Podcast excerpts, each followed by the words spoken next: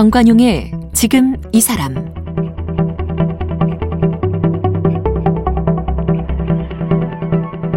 여러분 안녕하십니까? 정관용입니다. 세종대왕께서 우리 한글 훈민정음 창제한 거 다 아는 이야기인데 훈맹정음이라고 들어보셨나요? 이게 우리나라 최초의 한글 점자랍니다.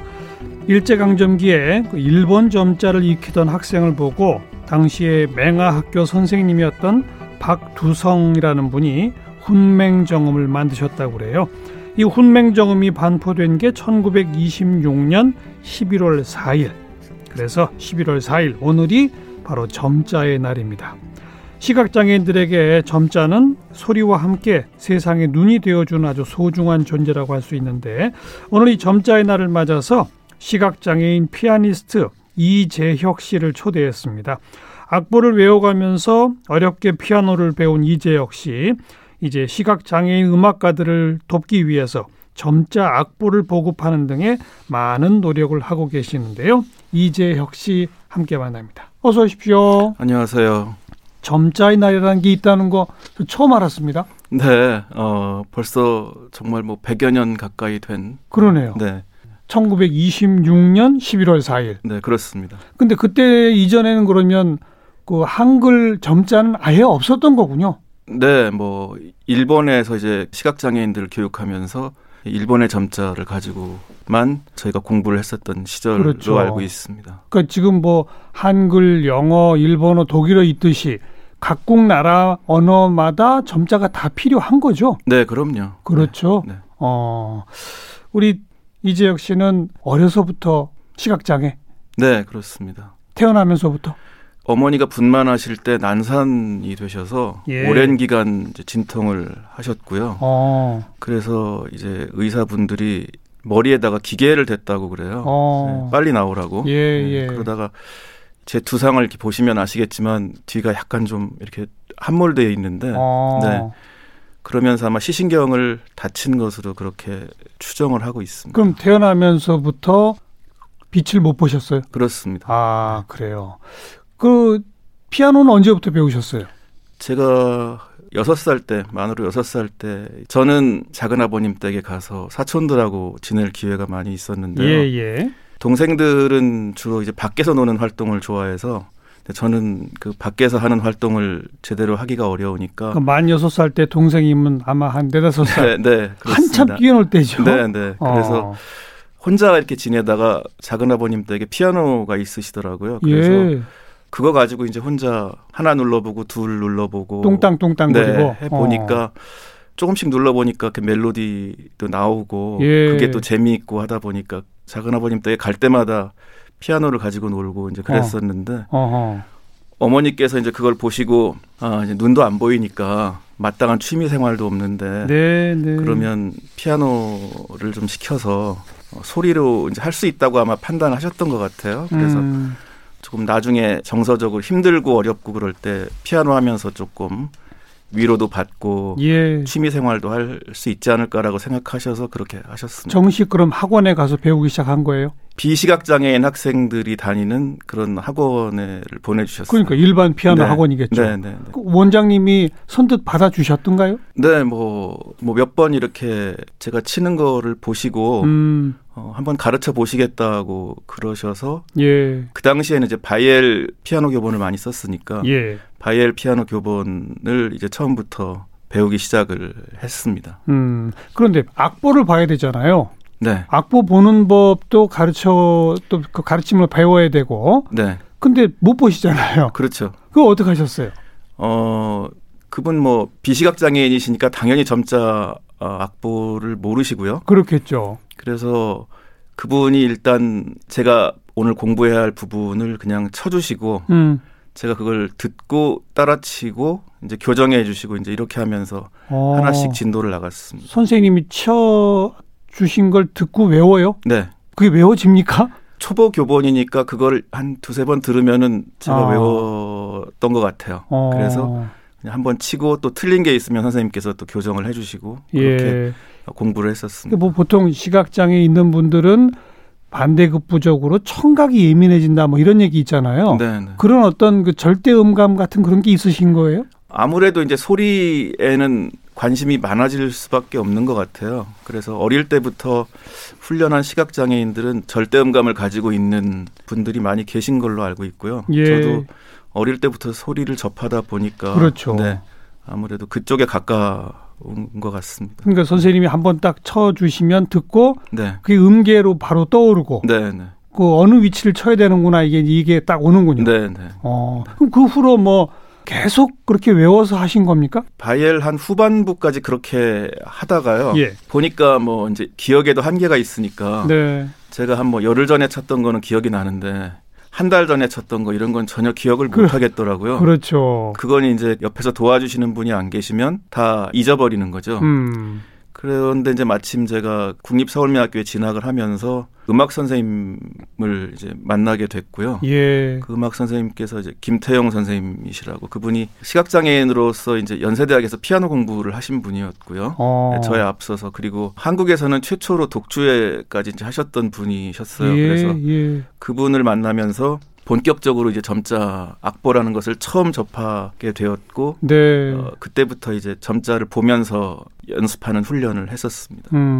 아까 우리 초반에 한글, 영어, 독일어 있듯이 각국 나라 말마다 점자가 있어야 된다. 우리 그런 얘기 나눴잖아요. 네. 근데 악보는 한국 공통인 것 같은데요? 네. 악보는 세계적으로 약속이 그죠. 다 음표라든지 기호라든지 이런 게 미국, 한국, 독일 할 것 없이 다 똑같이 네. 규정이 지어져서 약속이 되어 있습니다.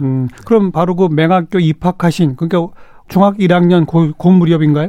초등학교부터 이제. 초등학교? 네, 네. 그럼 초등학교 입학 무렵부터 네, 네, 점자 네. 악보를 보기 시작하신 네, 거로군요. 네, 그렇습니다. 그 다음부터는 그럼 자연스럽게 뭐 비시각장애인하고 똑같이 새로운 악보 접하면 이렇게 악보로 점자 악보로 읽어보시고 그리고 치고 연습하고 그렇게 네. 된 겁니까? 그렇게 될 줄 알았어요, 저도. 근데요. 네, 악보만 있으면 제가 마음대로 칠 수 있고, 예. 이제 그럴 줄 알았거든요. 예. 비시각장애인 친구들 보면 이제 악보를 처음 보면서 능수능란하게 칠 수 있는 능력을 초견이라고 이제 얘기를 하는데요. 뭐라고요? 초견. 처음 보고 친다 해서 초견이라고 얘기를. 초견. 네, 얘기를 하는데요.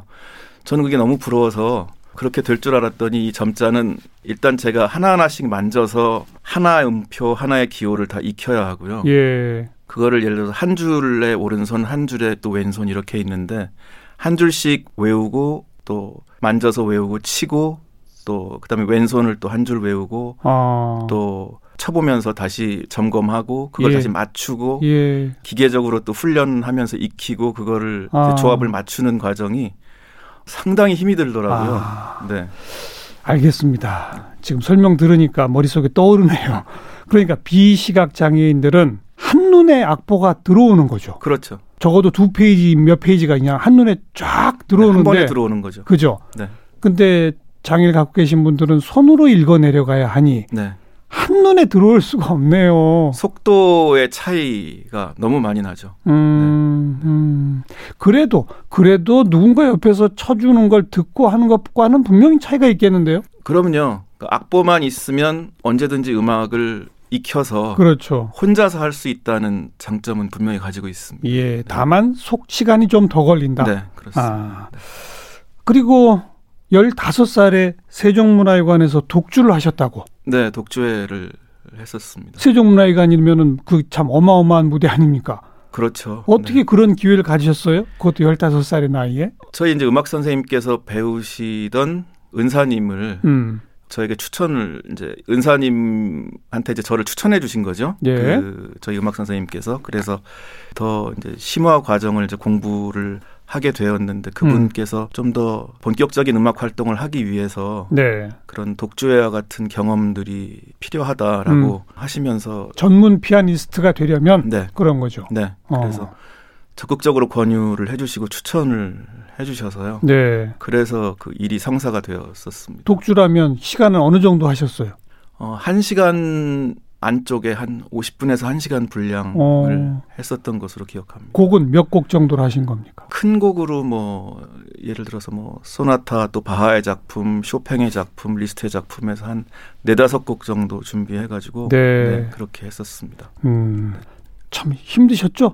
혼자 그 시간을 전부 책임져야 하잖아요. 멋모르고 그냥 했는데요. 예. 연습 과정도 일단 힘이 들었고요. 한 곡을 연습해 놓으면 뭐 다른 곡이 또 이렇게 구멍이 나 있고, 예, 예. 또 다른 곡을 연습해 놓으면 지난번에 연습했던 곡이 또 그렇고, 그래서 예. 연습을 좀 더 많이 하고 했어야 되는데 상당히 이 연습 과정이 힘들기도 하고, 예. 그래서 생각보다 연습이 충분하지 못했고 그냥 저 나름대로 좋은 경험이긴 했는데 아쉬움도 많았던 그런 연주였다고 기억합니다. 네. 그래도 그로부터 이제 전문 피아니스트의 길로 가신 거예요. 네. 그래서 중앙대학교 음악대학 수석 입학, 수석 졸업. 네. 이건 비시각장애인들하고 다 똑같이 경쟁해서 수석하신 거 아니에요? 네, 그렇습니다. 아, 학점도 네. 그렇고요. 네, 네. 그렇습니다. 그다음 미국 유학도 가셨고. 네, 네. 그렇게 비시각장애인보다 더 출중한 평가를 받게 된 배경? 그 어디 있다고 볼까요? 그 당시에만 해도 장애인들이 입시를 아무 곳에서나 칠 수 없었고요. 예. 저희들이 가고 싶은 학교를 갈 수 있는 어떤 선택의 여지가 없었기 때문에 네. 어디를 가야 하나 고민을 많이 했었고요. 중앙대학교에서는 제가 세종문화회관에서 독주회를 했던 경력을 그래도 인정을 해 주셔서 예, 예. 시험을 볼 수 있었고요. 응시 기회를 준 거다? 네네. 네. 그리고 이제 거기서 그래도 좋은 성적으로 다행히 네. 학교에 입학을 할 수 있었는데요.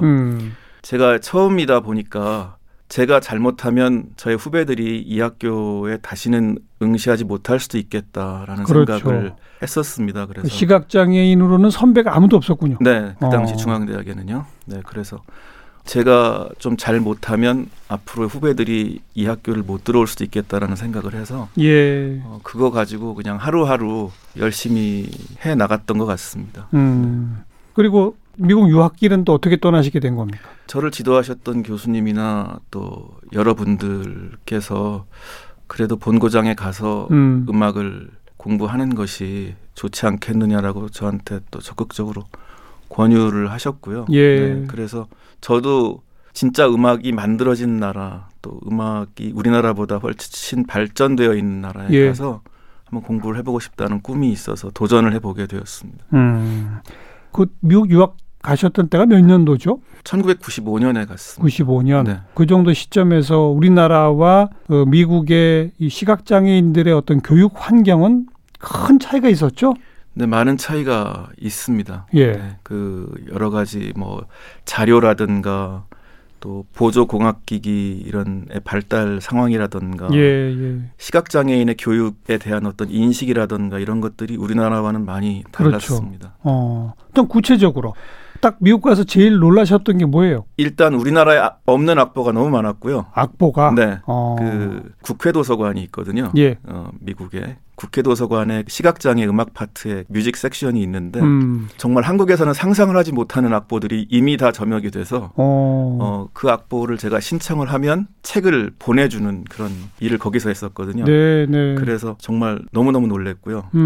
또 웬갓 악보가 다 있더라. 네, 제가 정말 웬만한 곡들은 따로 점역을 하지 않아도 어느 정도 이렇게 소화할 수 있을 만큼 많은 곡들이 소장되어 있었습니다. 네. 말씀 들어보니까 중간에 우리 보통 번역이라는 용어는 많이 들었는데 그걸 점역이라고 하는군요. 네, 점자로 이제 번역한다 해서 점역이라는 용어를 씁니다. 그러니까 기존 악보를 점역해서 네, 네. 점자 악보를 만드는 일 그거로군요.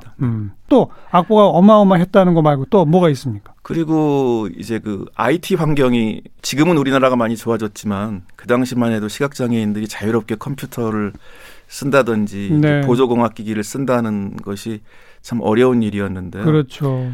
미국에는 이미 이제 그런 것들이 발달되어 있어서 예. 뭐 윈도우스 가지고 시각장애인들이 뭐 많은 일들을 또 하고요.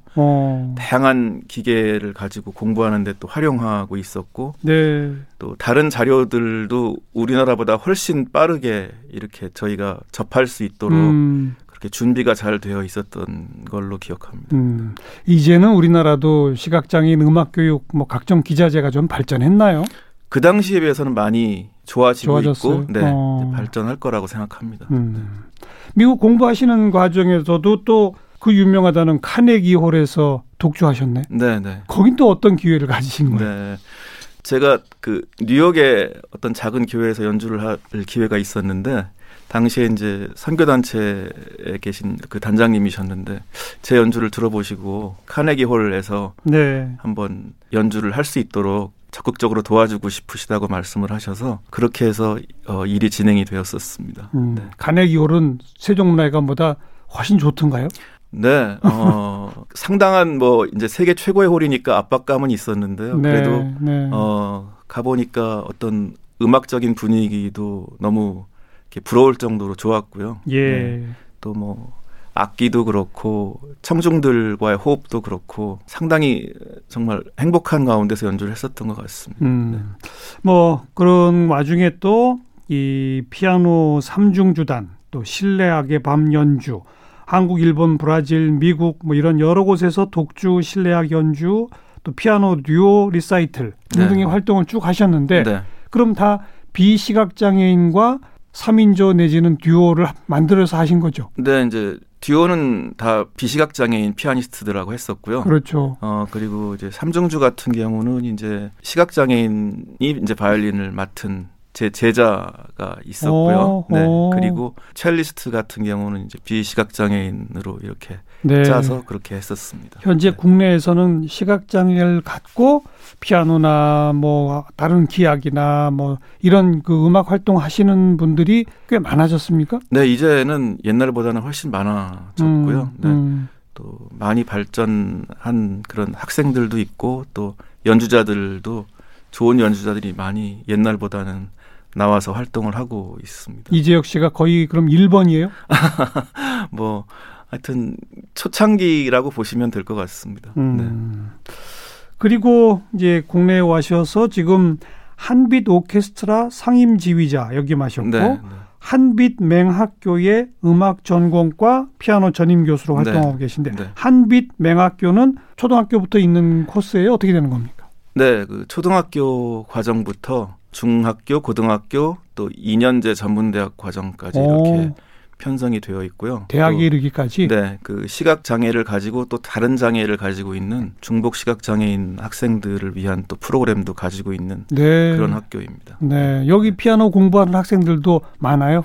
네. 뭐 이제 학교가 그렇게 크지는 않은데 그래도 피아노를 전공하는 학생들이 있고요. 네. 또 열심히 공부를 하고 있습니다. 이 교수님 못지않게 이 장래가 촉망되는 영재들이 있습니까? 네, 뭐 열심히 하고 또 시각장애의 어떤 어려움이 있는데도 불구하고 음악을 좋아하는 그런 마음으로 예. 열심히들 하고 있습니다.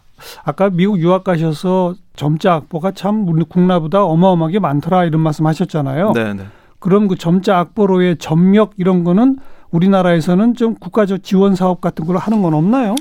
2010년부터 국가에서 국립중앙도서관 산하에 있는 국립장애인도서관이라는 곳에서 관심을 가지고 악보 점역 또 점자 대체 자료라고 해서 예. 시각장애인들이 책을 읽을 수 있도록 그 장애인 도서관을 따로 만들어서 예. 이제 일을 지금 진행을 하고 계시고요. 네. 네. 그래서 지금은 그래도 예전보다는 많은 점역사분들, 점역해 주시는 분들이 일을 하고 계시고 또 여러 복지관이나 또 개인적으로도 일을 하시고 계신 상황입니다. 그 점역을 하는 건 전문가분들이 따로 있는 거죠? 네, 그분들은 시각장애 없는 분들 아닌가요? 그렇죠. 그죠? 되게. 네. 그래서 점역 양성 교육도 받으시고 네. 또 자격을 위한 시험도 치르시고 해서 예. 그 과정을 통과하신 분들이 지금은 예. 악보도 점역하시고 있고 또 다른 외국어 점역, 또 수학과 컴퓨터 이런 점역 일을 하시고 계십니다. 근데 과거 일본이나 이런 데서는 그런 점역을 자원봉사로 하시는 분들이 그렇게 많았다고요? 네. 그런 일들을 많이 하시더라고요. 그래서 저도 그분들의 도움을 많이 받아서 또 연주를 하고 그랬었습니다. 어떤 예를 들어서 어떤 도움을 받은 거예요? 일본 분들인데. 네. 제가 두 번째 독주회를 여기서 준비를 할 때 예. 사실은 한국에서 점역을 해서 음악 악보를 도와주시는 분들이 계셨는데 예. 그분들이 이제 개인적인 사정으로 그 일을 하시지 못하게 되어서 제가 악보를 외우고 준비를 해야 되는데 그 길이 막혀버린 거죠. 점역해 주실 분이 그럼 그 몇 분 말고는 네, 없었군요. 몇 분밖에 안 계셨었어요. 아, 진짜. 네, 네. 그래서요. 그래서 제가 다녔던 모교인 국립서울매학교에 계셨던 선생님들 중에서 예. 일본어를 하시는 분들 또 저희 음악 선생님이 이렇게 나서셔가지고 예. 일본 쪽에 연락을 해주셔서 일본에 점역을 해주시는 그런 자원봉사 단체에 계신 분을 연결을 시켜주셨고요. 일본에는 그런 점역 자원봉사 단체가 있을 정도로 네. 우리보다는 훨씬 많았군요. 네, 그렇습니다. 그래서 그분의 도움으로 악보를 공급을 받아서 네. 독조회를 무사히 마칠 수 있었습니다. 그런 분들의 저 어떤 협회까지 네. 단체까지 있을 정도라고 그러면 우리나라는 이제는 그 정도 수준까지는 갔습니까? 그래도 옛날보다는 점역사들이 많아진 건 사실인데요. 아직도 조금 갈 길은 멀어 보이고요. 아직도? 네, 좀 더 시간이 지나면 좋아질 거라고 생각합니다. 네. 근데 요즘 젊은 학생들은 점자로 책을 읽는다든지 점역된 악보를 본다든지 하는 거를 좀 싫어한다고요? 네, 오히려 이게 참 아이러니한데요. IT가 너무 발달하고 이제 그러다 보니까 자료들도 많아지고 이제 그러는 와중에 컴퓨터에서 이제 음성 지원을 해서 화면 낭독을 해주는 그런 프로그램들이 생기니까요. 네. 저희가 만져서 하는 것보다는 들어서 정보를 습득하는 게 훨씬 빠르거든요. 아, 그래요? 네. 그러니까 책 같은 것도 점자로 읽기보다는 소리로 듣기? 네, 소리로 들어서 더 빨리 정보를 습득하고 싶어 하니까요. 그러다 보니 이제 점자를 읽는 인구가 점점 줄어들고 있는 현실입니다. 악보도 네. 그러면 그렇게 음성 서비스가 돼요? 악보는 그렇지 않고요. 그죠. 이제 그런데 이제 음원이라는 게 있고 또 이제 음원이 워낙 많으니까 네, 또 미디가 있고 맞아요. 그러니까 미디 같은 파일은 천천히 들을 수도 있거든요. 네. 네, 그러니까 듣고 하는 것이 손으로 만지는 것보다는 훨씬 음도 빠르게 익힐 수 있고 전체적인 곡의 윤곽은 빨리 파악할 수 있는 것은 사실입니다. 근데 그럼에도 불구하고 이재혁 씨는 반드시 점자 악보를 통해 공부해야 한다고 주장하신다고요? 네. 왜요? 제가 들어서 해보니까요. 예를 들어서 대충은 그 윤곽을 파악할 수 있는데 예. 자세한 어떤 음악적인 상황들을 파악하기는 일단 어려웠고요. 또 한 가지 에피소드는 제가 너무 급해서 악보가 잘 공급이 되지 않고 하는 상황에서 네. 음원을 가지고 이제 저도 연주를 하고 이제 가르치면서 준비하는 과정이 있었거든요. 예. 그런데 이제 그 곡이 아마 4분의 4박자였던 것으로 기억을 하는데 저는 분명히 4분의 4박자의 첫 박자에 나왔을 거라고 이제 생각을 하고 네. 그렇게 쭉 곡을 익히다가 네. 악보가 나중에 도착을 한 거죠. 예. 그래서 봤더니 4분의 4박자의 음원에 수록된 것이 첫 박자가 아니고 두 박자의 쉼표가 있었던 거예요. 근데 이제 그 레코딩이라는 게 쉼표가 레코딩이 되지는 않잖아요. 하나, 둘 이렇게 말은 안 해주니까요. 알겠어요. 네, 그러니까 두 박자가 계속 뒤로 쳐져서 마디 해석을 잘못하신 거군요. 그런 거죠. 네, 네. 이제 이를테면 그게 아주 참 충격적인 에피소드였고요. 네. 또 그 외에 어디서부터 점점 커진다든가 어디서부터 점점 작아진다든가 또 어느 부분에서는 약간의 조금 여유를 두어야 된다든가 알겠습니다. 이런 것들은 악보를 보지 않고는 익히기가 어려운 거라고 저는 생각을 합니다. 또 들어서 연주를 배우게 되면 아무래도 자기만의 독창적 곡 해석엔 좀 장애가 될 수도 있으니까. 그럴 수도 있습니다. 그죠? 네. 악보를 손으로라도 읽고 네. 천천히 자기만의 해석을 해내는 것이 중요하다. 그렇습니다. 이런 교육을 하시는 거예요. 네. 네. 오늘 참 이 점자의 날이라는 게 있는지도 몰랐었는데 네. 그날을 맞아서 이 점자 악보의 세계는 또 어떻구나. 이 점역사 하시는 분들은 어떻구나. 새로운 공부를 좀 많이 했고요. 네. 그나마 지금은 시각장애를 가진 분들의 예술 활동이 조금 더 나아졌다고 하니까 희망을 갖게 되네요. 네. 마지막으로 이 교수님의 연주 하나 들을까요? 어떤 곡 들어볼까요? 네, 제가 좀 오래된 연주이긴 한데 일본에서 연주를 했던 실황이고요. 예. 쇼팽의 폴로네이즈 6번 작품번호 53 영웅을 선곡을 했습니다. 예. 네. 특별히 이걸 선곡하신 이유는? 제가 워낙 쇼팽을 좋아하고 또 이 곡을 들으면 뭔가 좀 이렇게 용기도 생기고요. 네. 도전 정신도 생기고 네. 또 제가 일전에 말씀드렸던 일본에서 그 악보를 점역해 주셨던 자원봉사자. 네. 그분을 그 현장에서 만났던 그런 음악회였기 때문에 인연이 깊은 곡이로군요. 네, 기억에 남는 곡입니다. 알겠습니다. 네. 오늘 시각장애인 피아니스트 한빛 맹학교 음악전공과 피아노 전임교수 이재혁 교수 함께 만났습니다. 교수님 고맙습니다. 감사합니다.